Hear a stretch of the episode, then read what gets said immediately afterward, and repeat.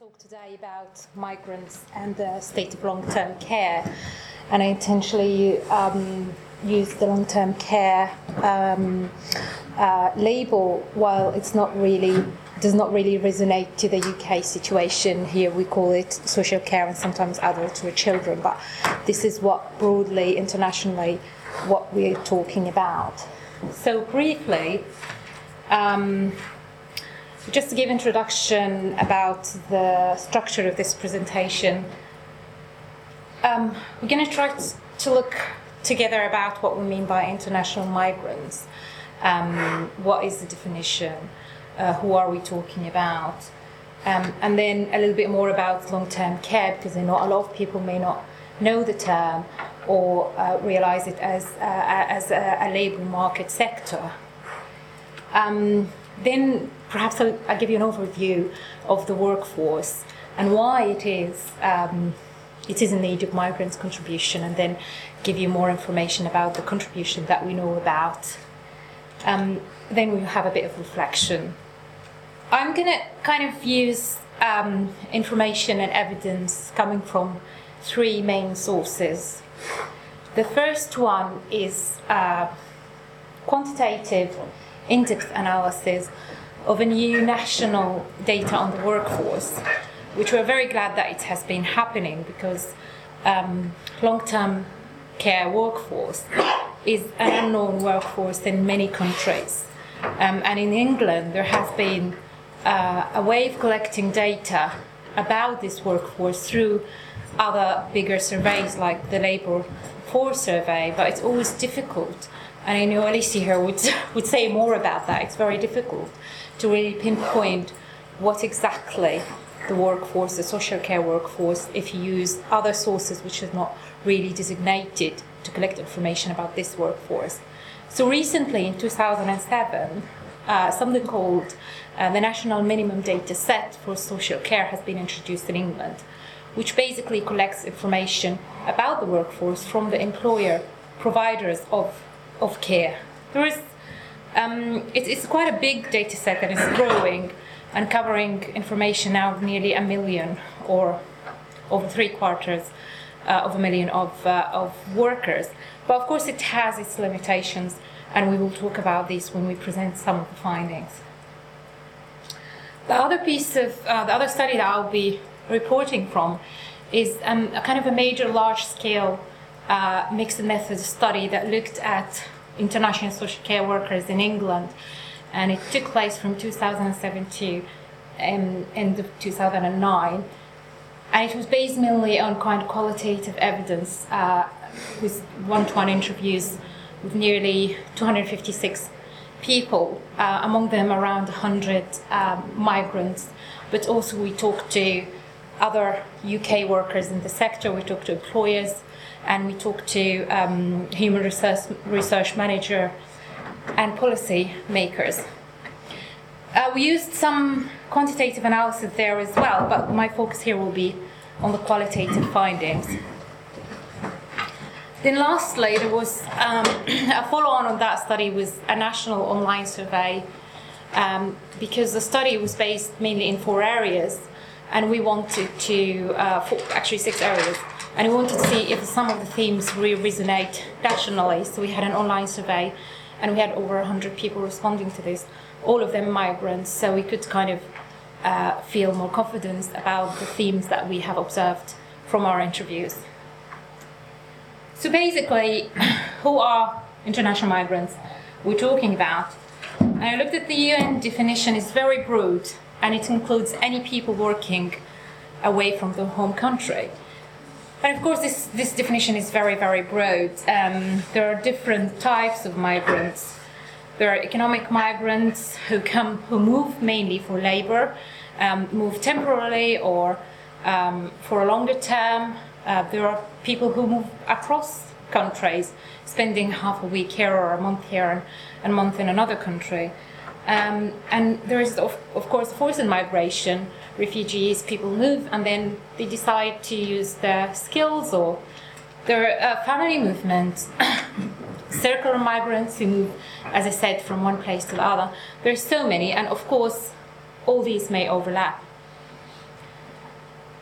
what we, what we, why we kind of look at these groups differently because different people, different groups of migrants from different backgrounds with different characteristics um, have different decision-making process of the movement, and they actually um, include their motives to move and also their experience while they move to the labor sector in another country and perhaps their future plans. But we what we learned really from this research that most plans are subject to change due to the circumstances, um, what the opportunities are, what are the constraints are. So why long-term care?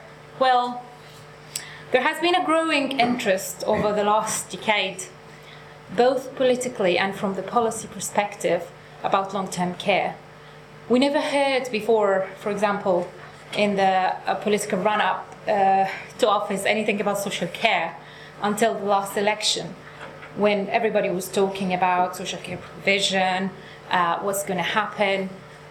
And um, in terms of research, over the last couple of decades, there has been a growing body of literature about how we're going to meet the increasing demand, um, so many issues of long term care provision.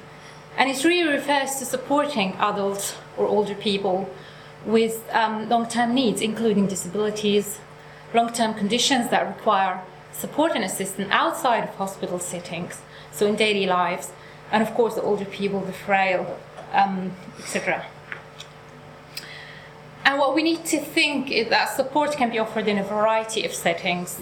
Um, it can be in their own homes, it can be residential homes, hospitals, and so on. So, there is a growing demand, and we know why. So, I'm just going to go through this very quickly. We know that there has been medical advances. People are living longer, but a lot of people living longer, um, and there is a growing ill health life expectancy. So many people are living with long-term conditions, but also many infant, many of the infants were may in the past have died as little children.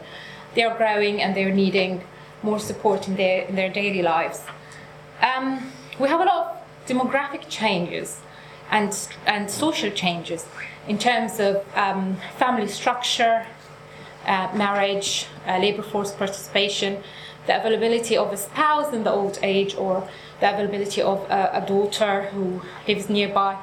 And migration plays a role here as well about the movements of adults and the movements of older people after retirement. We know that there is now a growing movement among older people to retire somewhere else.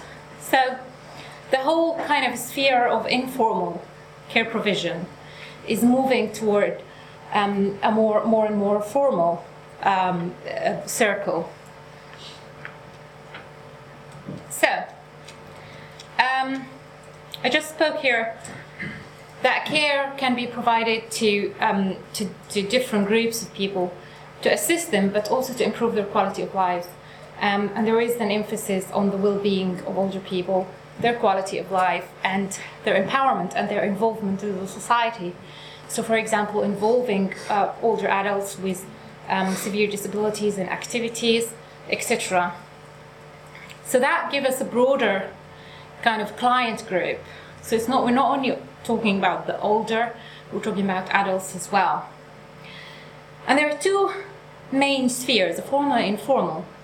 And migrants can be in both, so you can count them formally um, in, in, in um, care homes, residential homes, you can see them, you know that they are working there.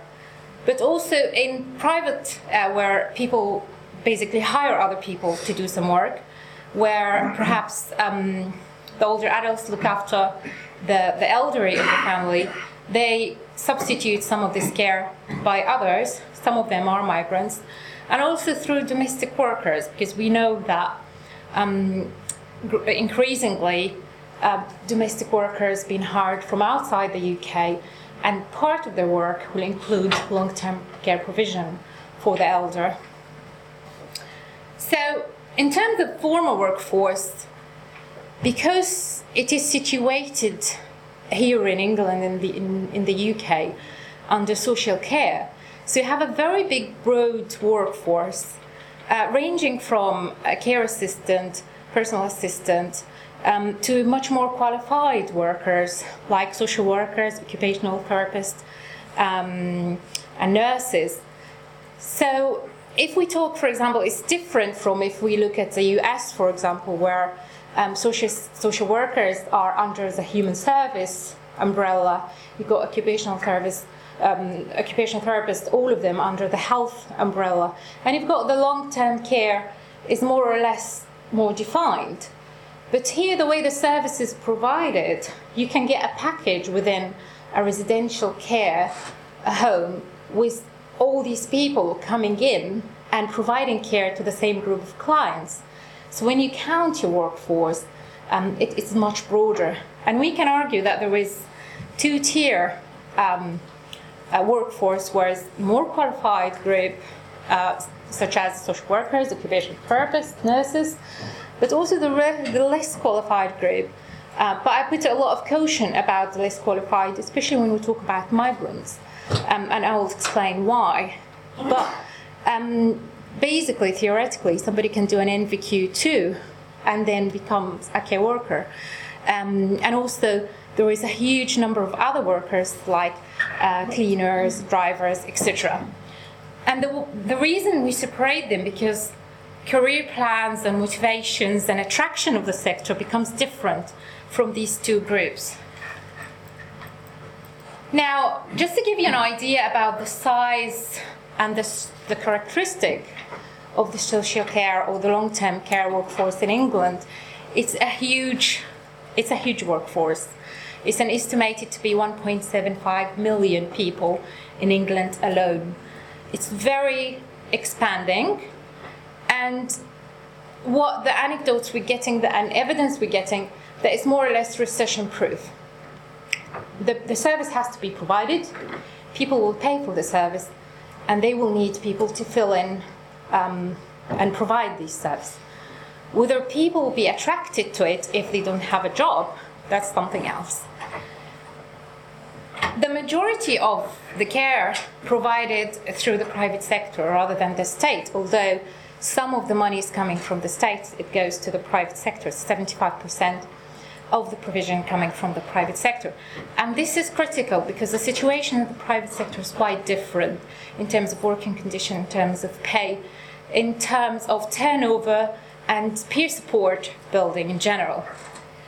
Um, they are on average older, they're mostly women, and that really reflects the gendered nature of care anyway.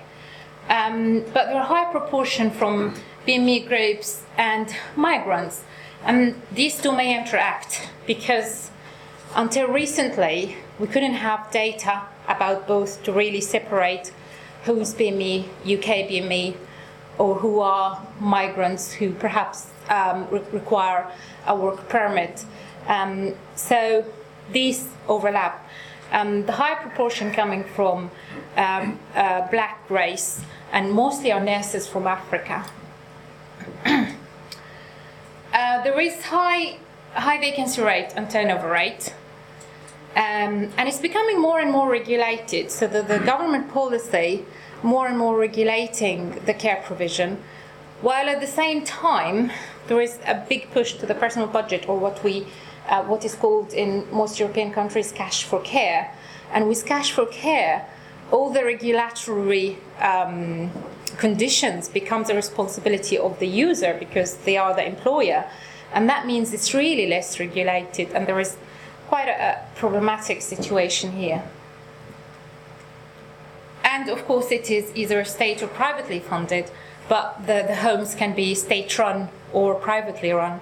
But in most cases, it's run by the private sector or the voluntary sector. Now, I just want to give you a snippet of the data that we have. This is based on the NMDS data. Um, here we've looked at pay um, among the direct care workers group. And direct care workers are a group of workers who are very hands on and they are not considered to be professionally qualified. So um, they are like care workers, care assistant, and perhaps senior care workers, personal assistant. And the reason I put this here is just to highlight that. No, I'm sorry. Right. Just if you look at them, this is the distribution of the hourly pay rate. Um, and most of you will be familiar with this bar chart. And, and the beauty of it that it gives you a quick visual of the distribution of the pay. So on the left-hand corner in the top, we've got the pay within local authorities. So we're talking about the same group of workers, so the same job roles.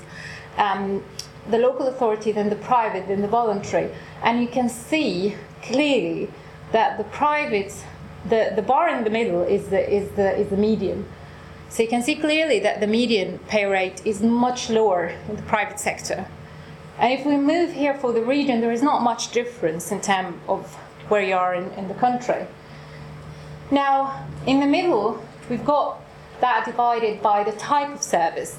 So daycare is the highest one because it's basically it's like day centers and it's usually provided by the local authority, by the government, and it's more recre- recreational activity. So it's a place where people come and meet and they can have activities.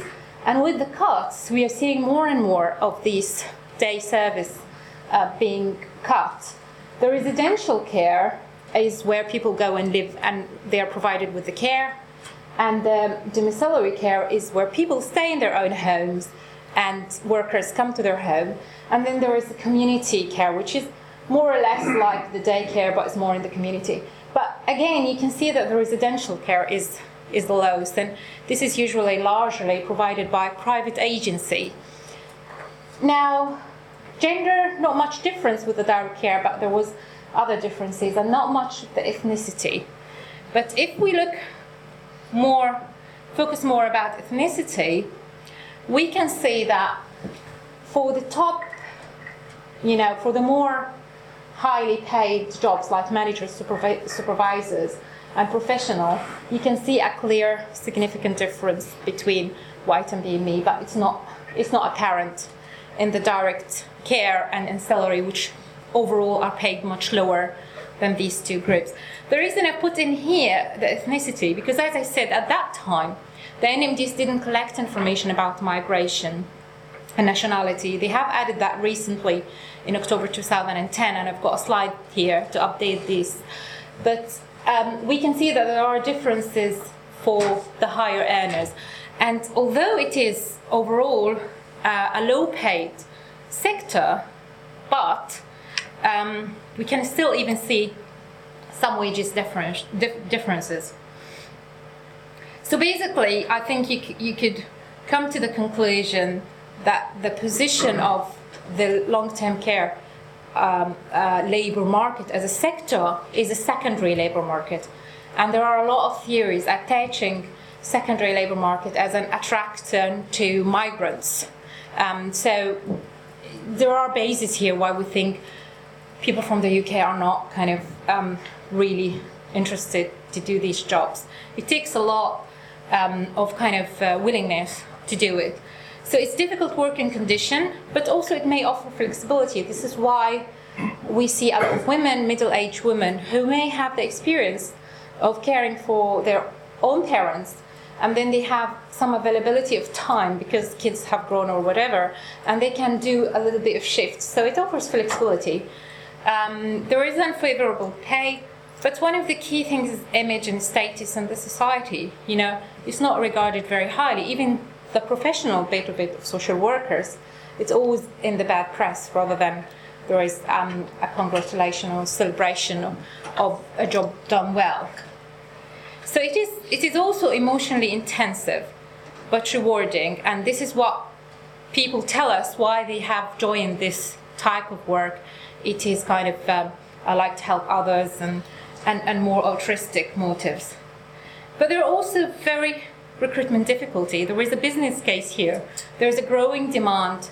Um, home care can be quite a, a lucrative business, um, but you need to staff it, and the image is not there. There, the, um, the conditions are not there, um, and this is why a lot of employers are looking for migrants to fill to fill in the gaps.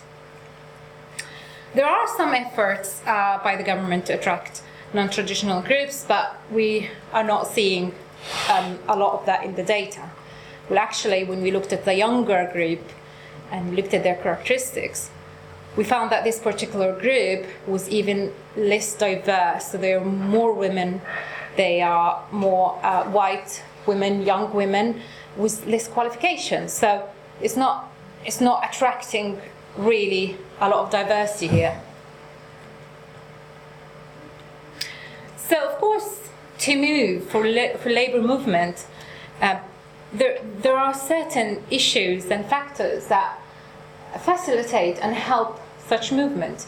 We know that there is great links, historical, political, and cultural links between the UK and many countries, especially the Commonwealth and past Commonwealth countries. We've got great links with India, um, Australia, Canada, and we see that actually the Philippines. We see that in the number of people coming into that sector. So we've got the top coming from the Philippines, social workers, a lot of them coming from Australia, from South Africa, from from Canada. But we also have the European expansion. So that is a policy thing, and it's making what it means from 2004 that we have more available people coming, perhaps to see if there is a chance to uh, to have work. Maybe they will return, maybe they move on to another country. But there are available pool, and we could see that reflecting on the data by you know a lot of people from Poland, um, the A8 countries, from recently from Romania and Bulgaria. So it has direct impact. And also there is the new immigration cap on non-EEA migrants, which took place, and there was an interim cap last year. And um, I, I, don't know if you know that it has been challenged by uh, the Home Care Association because they felt that they were the, the most likely group to be affected by that because they were recruiting heavily from the Philippines. And actually, they took it to the court and it was deemed unlawful and they, it was stopped. But now, of course, we're getting the real thing coming up. But that tells you how the extent was for employers and how they felt strongly about it. In terms of individual, of course, we've got the need, economic needs, and the needs for movement as well. Um, the, there is the own capital and building on the own capital, whether it's social or skills capital. Um, and, and we have to think about this, the decision perspective, um, the individual, the family, the society. And I will talk a little bit more why is that important, especially with the care sector, because we're attracting a lot of women, and how that kind of, you know, th- there is a feminine perspective here, and there is a, the care gaps, and you know, um, there is other arguments of the equation. And there is a choice, um, and the choice is important because um, when we talk about migrants coming from uh, the Philippines who needs uh, a work permit who are attached to an employer, they are more or less staying with the same employer. If we talk about migrants coming in from the EU who are free to move around, there is a, a larger element of choice. So basically, both the care ideology um, and migration are becoming more and more evident in, in, the, in the globalization and the globalization of care. Um, basically, that there is this idea, which this movement that's been happening informally and now formally, more and more formally, of care provided by other people, whether domestic service, and it's happening more. It's happening both in the more economically developed countries and also in the less economically de- developed com- countries. We know that in the Middle East there is a huge reliance on the Filipinos as domestic workers and as provider of long-term care for the elder and the household. But also we have to realize that skills needed um, to join the care sector are relatively easier than if we say the IT sector or the finance sector you can you can kind of get these skills. But also it's because it's um, it's a woman job. Uh, there, there is um, a feminine perspective here and change to the traditional male business of, of migration. Um, and it becomes the woman who, who moves, who come to another country and who sends money back. And there are kind of, uh, you know, care gaps left there. Um, however, we still have, if we look at the migrants, we still have more men than the UK, so it still attracts some men. Um, and of course, the role of technology and internet and and you know how you can be living in one place but your community in another place and, and how that play roles in finding in on the internet uh, a job somewhere else and linking to the agency and trying to get the job from where you are to come to England. And of course, there is a push and pull forces. There is a need, a vacuum need here in the UK. There is a need for a lot of workers. And there is um, a will from other people to come and try. And there are also un- unrealistic expectations. So there is the media, the, the vision of, of something that may not really materialize. So overall, uh, migrants um, and care to work in core, it is a it is a politically contested issue, and it affects both sending and receiving countries. So in terms of sending, you know, there is the issue of whether it's a brain drain. You're, we're taking most of the nurses from the Philippines, um, and and you know uh, from Zimbabwe. There was, um, I think, a lot of articles saying that we're taking all social workers from Zimbabwe at one point of time. Versus really, it's a capital to the country and to the families of people coming. And also here, you're getting people meeting demand, willing to do the harder jobs, willing to take the, the difficult shifts, the difficult clients.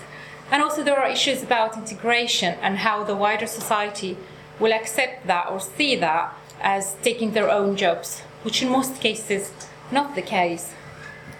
And for the individual level, is it an opportunity for the individual? Is it an opportunity for a Filipino nurse to come and work as a care assistant? Or is it a de-skilling process where they come to that trap that they really can't move on uh, to do the, the jobs that they have, they have been trained to do? And as a pragmatic issue, there is the different models of care. Even within Europe, people come with different ideas of care. Is it institutional? Is it empowering? Is it a social or a medical model? And the care gaps we talked about, leaving the elder, leaving the younger, um, and who will provide then the care there. So that is the care culture, and also within the care culture, you've got the completing tasks idea, and it's not necessarily that they complete tasks and tick box, and we empower residents. Sometimes it's the other way around. So sometimes migrants care workers comes with the idea that it's very important to speak with Mrs. Uh, Williams and see how she's doing today and spend 10 minutes with her to see how she's doing, which is good for her emotional well-being.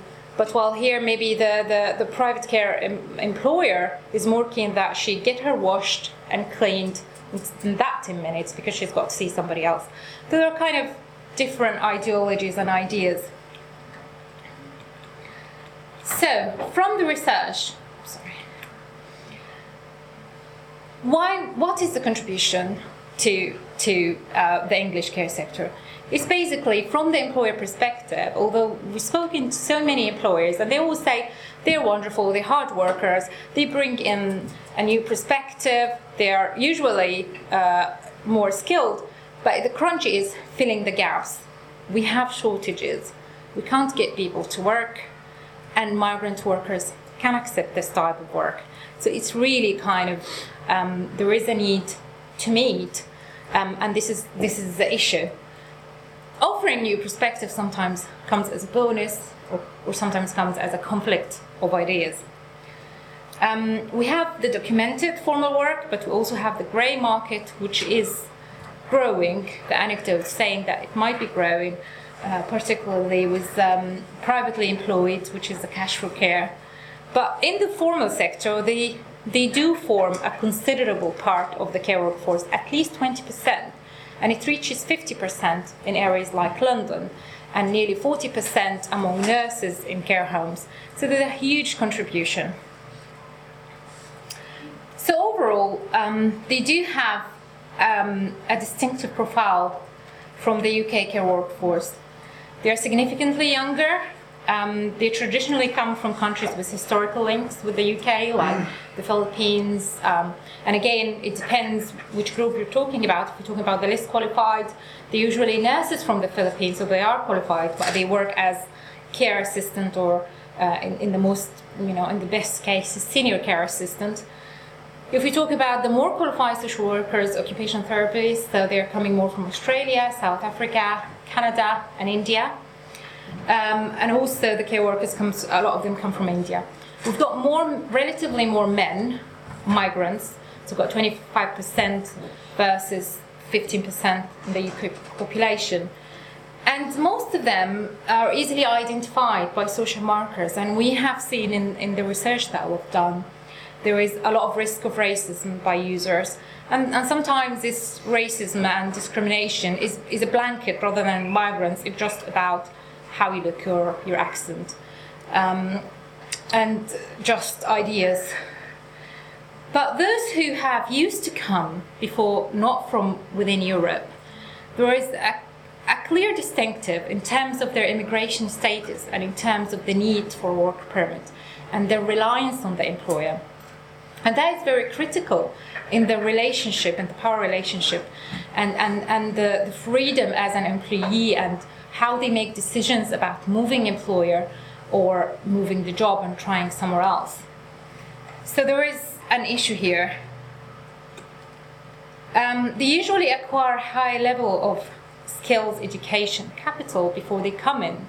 They're usually um, have high level of English uh, profession, professional proficiency uh, because they have to go through these uh, process before getting them, their visas, um, and they are usually qualified, overqualified than than the usual comers from from the UK. Um, and also, they are very attracted, not attracted. This is where there are the vacancies, establishments where there is high vacancies and turnover rates, which means that the working conditions are more difficult in these establishments. But we have been, there are observed trends of changing profile of, um, of migrants work, working in the care sector since the EU enlargement. So we have even younger group, of course more white and perhaps less easily identified. Um, and actually language and possible skills differences because there is no need for them to go through language courses. Um, and they're possibly more mobile, so they have the freedom of choice. As I said, they're not tied to an employer. Um, they can choose, they can move from one place to one to other place, and many of them actually like to move to other places like Canada, other states. This is their kind of dream. So it's, it's a matter of coming to the to, to the UK, perhaps improve English. Um, that's that's of course over generalization, but this is some some of the cases that we've talked to. Uh, however, because of, ha, because of the emotionally intensive nature of this work, many come with kind of a previous experience, whether personal or they have been doing charity work at their country, and they think that this is something rewarding and actually will offer them a, a more social interaction than working uh, behind a till um, somewhere in a big supermarket. Now, this is some information about the major top country, uh, countries, again based on the, the recent, the very recent data of NMDS, which collected information on nationality. And I have to, to have a little word of caution because, of course, this data provided by the employer, sometimes they know, sometimes they guess where people come from. Uh, however, it's, it's, it's, it's very, um, it comes very well with other sources of data. So we, we, when we looked at the registration of non-UK qualified social workers, we felt there is um, a more or less similarity. So you've got the Philippines, the top 15% of all migrants who were identified in this data set, which is were over 20,000 migrants, were from the Philippines, followed by India, Poland, and uh, Zimbabwe, Nigeria, and South Africa. And of course, um, there are other countries. Now we try to look where they work, um, and as you see, there's a lot here of professionals, and that is mainly because there is a lot of nurses uh, coming from African countries and from the Philippines. We've got more direct care workers because there there's a lot of nurses who couldn't get to that job as a nurse, but they work as a care worker on the hope that they will move on to their profession. But we've got much fewer managers, supervisors. Um, there are differences in gender and they're younger, but they work in places where vacancy rates and turnover rates are much higher than um, non migrants. And when we did a regression model, we found uh, a significant interaction term between turnover rate and sector. So private sector with turnover rates, very high turnover rates, are coming up to the most attracting or you know um, hiring of, of migrants. Now this is about pay, and what's interesting here that there was not much differences between median or the, even the distribution of pay between migrants and non-migrants. And there are explanations here because we don't know what exactly the direct care migrants do, which shifts they take, because obviously in, in this sector, everything is priced. If you do a, a day shift, it's priced X. If you do a night shift, it's priced X plus Y. And if you do a weekend shift, it's different. So, so basically, these seeming similarity may hide differences um, in terms of, what exactly they do. Um, and even in the prof- among the professional group, we've got the we've got which one? Sorry, no, we've got the pro- in the professional group we've got the British slightly higher, but not as much. But what's also interesting in the professional group that if you look at the distribution of the migrants' pay, it's much squished. It's much um, squished than that of the British. The British is wider, which means that they can actually, some of them can actually reach much higher pay rates. But with the migrants, they're more kind of close to that um, certain hourly rate. Now, the NMDS collected information again from the employers about what's the nationality of your worker. They provided information about uh, 80,000 um, nearly 20% of them were migrants. For the migrants, which year do you think they came to the UK? So I will caution looking at this, um, even I'm, I'm presenting it, but there are, there are clear digit preferences here. But what I wanted to say here, that for a bit of definition, the A8 are the accession countries, the eight accession countries that were joined the, um, the EU in 2004, including uh, Poland, uh, Lithuania, Czech, and a few others. And the A2 are Romania and Bulgaria, who joined in 2007. The EEA countries are all the other European countries, of course, excluding UK. And we've got the non EEA countries, which is the subject to the new immigration cap. So just look at the figures here because the majority are from non-EEA.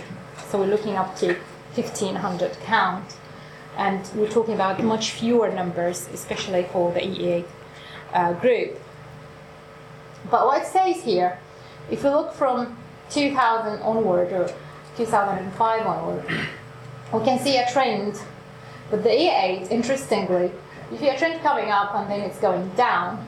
And isn't that resonate with uh, IPPR, uh, you know, analysis saying that most of the eight people came and then go, so they didn't stay. Uh, and then there was there was this huge coming in 2005 just after joining, but then things slowed down.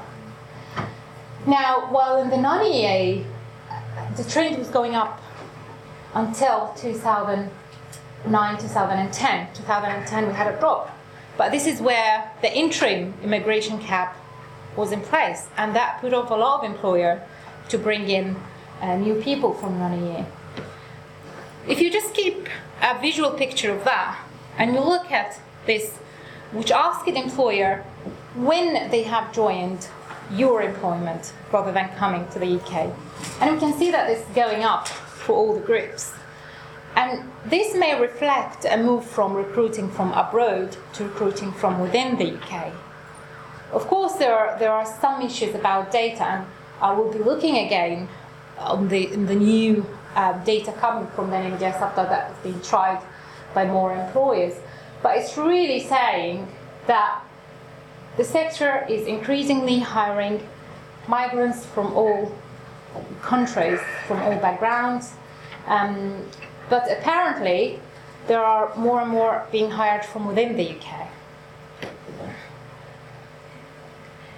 Now, we were very interested in the research to know what motivates people to migrate to the UK, but particularly why they come to the sector. And of course, you know, the gender nature of care comes up all the time. Um, but we, we don't want to say that it's the woman's decision because it's always underlined by a husband or a father or a family decision. It's always supported by um, the whole kind of family norms and gender roles. Um, there, of course, the macro and microeconomic factors, especially for Filipino migrants, it came a lot, and I will show you a little table about financial needs. I want to come to improve my, my family conditions. And also, what we found that motives to migrate sometimes interacts with the, the motive to work in the sector, of course, because sometimes working in the sector is only mean to come to the UK, especially a lot of people in India and the Philippines invest in a two-year course, pay the agency a lot of money, they come here on the hope of working in the care sector and moving on to perhaps the health sector. And of course, all the kind of uh, personal, professional factors.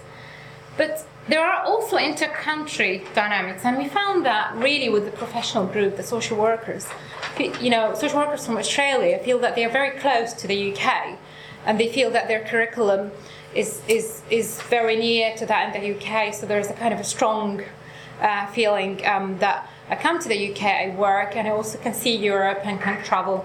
So it's a kind of a different um, set of motives.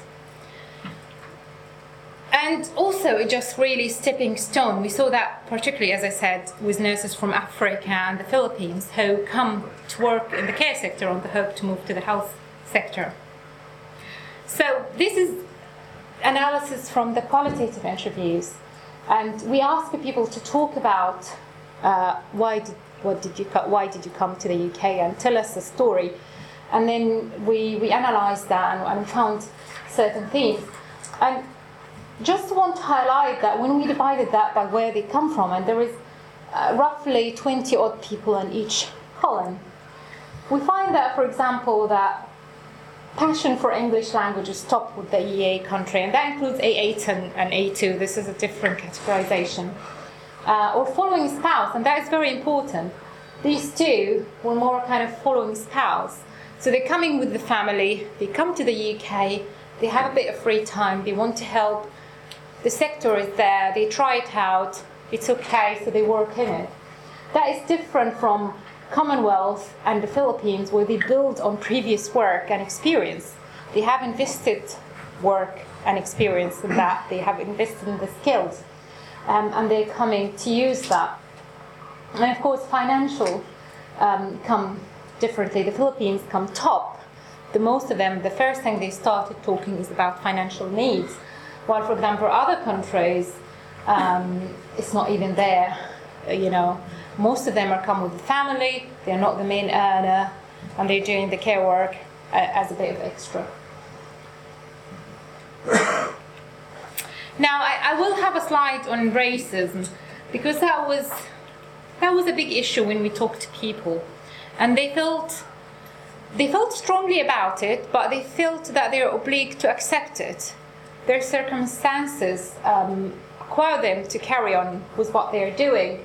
And it was mainly received from the clients rather than colleagues. It has been happening with uh, peer uh, workers. But because it comes from the clients, who most of them have a certain respect to older people, and also their induction and training told them that some older people with dementia, with uh, certain mental health condition, they can say things, they can do things and you should accept it. But it was really happening with visual social markers. It was coming a lot from, um, from people from Africa who he kind of identified. Um, what was interesting as well, that when we talked to UK workers, the language issue come, come up, but the perception of it was different when they were talking about the atypical migrant and two cases were men from Poland um, and, and they had an accent, they had a, a strong accent. Their, their, English wasn't very good. Actually, in the two cases, they were coming to the care sector to meet with other people and try to improve their English. And the way their co-workers talked about them was very about impressed about you know they've got lovely personality they've got a little bit of accent that was completely different story when they talked about a nurse from africa and how i can't understand her and, and that sort of tone comes up and you can see you can see how it's going what was also interesting is the confusion of migrants and bme uk people so even the employer was saying i've got um, you know, a, a, an Asian lady. She's third generation. But I, was, I sent her to a client, and from the first day, she was refused. Um, the client completely refused to work with her. So there is this issue of there are issues here that when migrants come in, they bring it in, and how visual you are, you know, that is that is a different story. Um, what I want to say about racism, obviously a high proportion of people in the two studies, the qualitative study and the online survey, they said yes, we have been subject to racism, bullying, mistreatment. Um, and it's coming across from different people, but mainly from service user. But what we found critical here is how a manager deals with any situation like that. So, for example, we have two similar situations with two different, completely different responses. So, in the two cases, there were black, black one woman, one man. They were social workers, one social worker, one care worker the social worker will refuse entry to a service user house. The, basically, the man said, "I'm not going to be served by, you know, whatever person." Um, in that situation, the manager didn't, or what what he did was to replace that person and not talk about it and not give feedback to feed at all feedback to the worker. And it was a situation of okay, you've been allocated another case. And from the manager point of view, he solved the situation. It's a difficult service user, and that's fine. I'm going to give him another easy one. But for the worker, it was so difficult because they wanted to understand why this has happened and what the manager did. On another situation in a care home, um, similar things happened. What the manager did that had stopped meeting and actually involved the daughter of the lady who had done um, this kind of incident. And that was very educational to everyone and the worker was, you know, much happier.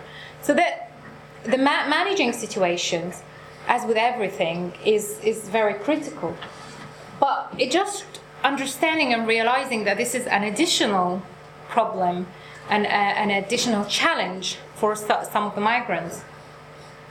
What we found that also lack of social capital. They don't have family, they don't have support. They usually bring things home if they have a spouse, and it becomes kind of a you know, bi-directional stress, you know, taking work home and everything. But also many of them don't have idea about there is a citizen advice bureau, there is a professional body, there is uh, a union that you can ask, there is some website that you can get information. But time changes things because time, of course, people who have been here for many years, they have forged relationship with with their peer. They have also acquired more coping strategies and way of dealing with different issues. So, to, to think about a few things. We're talking about a very heterogeneous group. Um, they are not by all means have the same issues.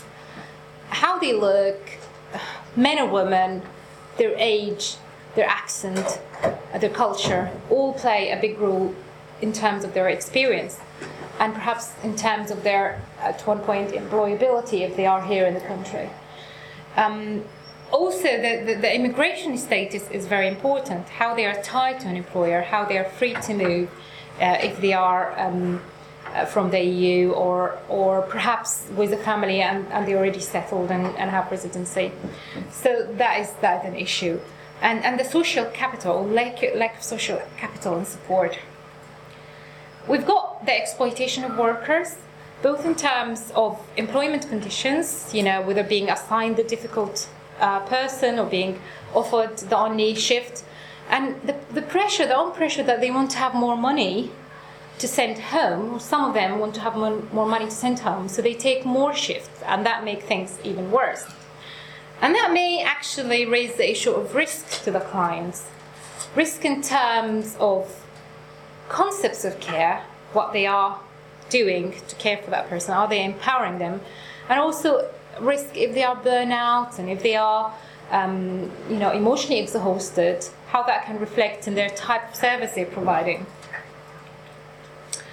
We have all the time communication language issues, and, and I would stress this communication more than language because a lot of the workers that we've met, they have passed the language test, but they have been, for example, working in Hull or somewhere in, in Cumbria, and the accent can be very, very different. Uh, and they struggle with that. And obviously, they are seen as different, as foreigner, as not um, from the same kind of texture of, of, of, this, of this kind of local society. Um, and that is issue. And there is a big rule here for induction and training if people um, are employing migrants. But we always hear about personal traits. They are resilient group, they are hard workers. Everybody was saying that. And, and this is part actually of people who move, who have the initiatives to move and to start a new life somewhere else. They have certain personal traits. And again, the role of family and, and peer support. Now, this is an important issue, which is attachment and substitution which is people who move away from their family, especially the case of Philippines. These are the most, the most apparent group who really move perhaps individually rather than as a family. Um, and they get, in many cases, attached to a service user, and the service user may die. Um, they, they, they kind of become emotionally dependent sometimes. Um, and this is a, a, an issue. It needs to be managed well. Um, and the concept of this is a profession you're doing a work, not looking for um, your grandma or grandpa. So that is that is something we've seen. There are a number of policies that um, that I want us to tap on, which is the personalization agenda, which is cash for care, and that is moving a lot of the workers from the formal, regulated, countable workforce to more a grey area, a grey economy. And what is the risk for both employers who are the users or employees who some of them are migrants or some of them are not? Um, this is something to observe over time to be honest. But there is there are some anecdotes that people who take cash for care are are actually increasingly using migrants within the society because they can do um, they can do more for less more more for, for the money. Uh, we've got the EU enlargement and, of course, the new immigration cap, and, and how that will change the dynamics in terms of the whole sector, in terms of the skills that we used to attract from Africa, from India, from the Philippines. Not to mention the social workers from Australia, New Zealand, Canada, who are outside of this um, EU. They, they are non EEA workers. Um, and of course, the new kind of um, list of shortages changing every year, and and I think the care workers are not there anymore. Um, so, and also, you know, so that is something. Internally, there is the, the recession and, and local government cuts, which means, again, that less will be provided by the state, more will be provided by the private sector. But in terms of recession, theoretically there will be more unemployed and theoretically they will be maybe willing to take up some of these jobs but what we're seeing over the last year that is this is not what happens we have a lot of employers because we, are running other projects and we talk to employers all the time they're saying we've been sent a couple of people from the job center they have no idea what we do they are not interested of doing it and they, they're not really gonna gonna do it um, and that comes really to the risk and protection of vulnerable people. There is a pressure to meet demand. Are you risk that people will do the right job? Um, we're talking about vulnerable people. We're talking about situations that can get really critical and get really nasty. And then, of course, we've got the concept of the big society. So maybe volunteers will do it all, um, which I doubt. Uh, and the private-public provision again um, you know, people do, you know, pay for these services and they do expect to get a certain level of service. So just a conclusion that there is no sight that demand will increase, demand will continue to grow, and supply from within is not likely to catch up. We have the issue of exploitation, what can we prevent that? And, and just a note here the visual issue of recruiting, recruiting directly from, from another country, make this person known to the employer that they're not from the UK. That's a bonus because the employer usually makes effort to induct that person, to give him more knowledge about the country, etc., etc. And we've seen really great examples.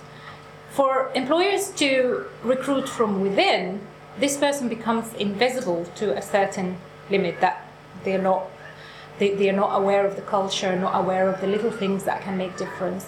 And they don't get the same level of support, they don't get induction, they don't get more information as people directly recruited. And it's likely that that will be the case in the next couple of years, that people will recruit from within. You'll get people who um, just came to the UK or following, uh, you know, family or perhaps refugees who are trying to start restart their lives and and, and, and can find um, some work there. So this is the settled migrants community because we did a, a study, a sub-study about refugees, and we know that doctors, nurses, who are doctors in their own country work in the sector because they can't work as doctors, they can't work as engineers. Their qualifications are not usable, and they want a job. This is the available job. They like it because they, in most cases, they think they're giving something back to the society. Because when you think about asylum seeker, the first people they see are the social service people, social care, the social worker who sort out their lives, and they, a lot of them, kind of, I want to give something back. So that that is that is something was was interesting. And again, we have to always be aware of the risk, um, the risk of not finding suitable staff, and the risk of hiring migrants who do not have the necessary skills. Um, the way the care is provided, uh, the way the, the care is received. And also the issue, the big issue of domestic work, you know, having a domestic servant, what are they doing? What kind of regulation there, what kind of training they get to handle the older person, uh, give medication, sometimes um, take, you know, blood pressure and all that sort of things. And what is the impact of wider policies? And lastly, I just wonder, can the supply be sustainable even with migrants? Um, without improving the labor position of the sector? And I think not. And I think there are some things that can be done, which is not that radical, which does not involve much higher wages, that can improve the condition. Well, one of the easy things is really to capitalize on the main motive that people join this sector. They like to work in the sector, they feel it's emotionally rewarding, but in many situations, they are actually debriefed from spending more time with the clients because their time is so scheduled, such as that they have only to spend 10 15 minutes and move on to a different task. And it's a short sighted policy just to get them to do this. But if they have more time, more better quality of care will be provided and people will be retained. The main problem with the private sector is retaining staff. The turnover is so quick people come and go. They can't do it. They think they can't do it. So pressure. They leave it and go somewhere else. So thank you. I've got some um, links to the three studies that I've said we, we, we, are, we report the analysis regularly on the social care workforce periodical, which is on our website, and there's a lot of issues covered there. And we always update the data we're using to include recent return. And here is this is um, the national study, the, the you know the mixed method one. This is online survey. Thank you very much for listening, and I'm really glad to be here.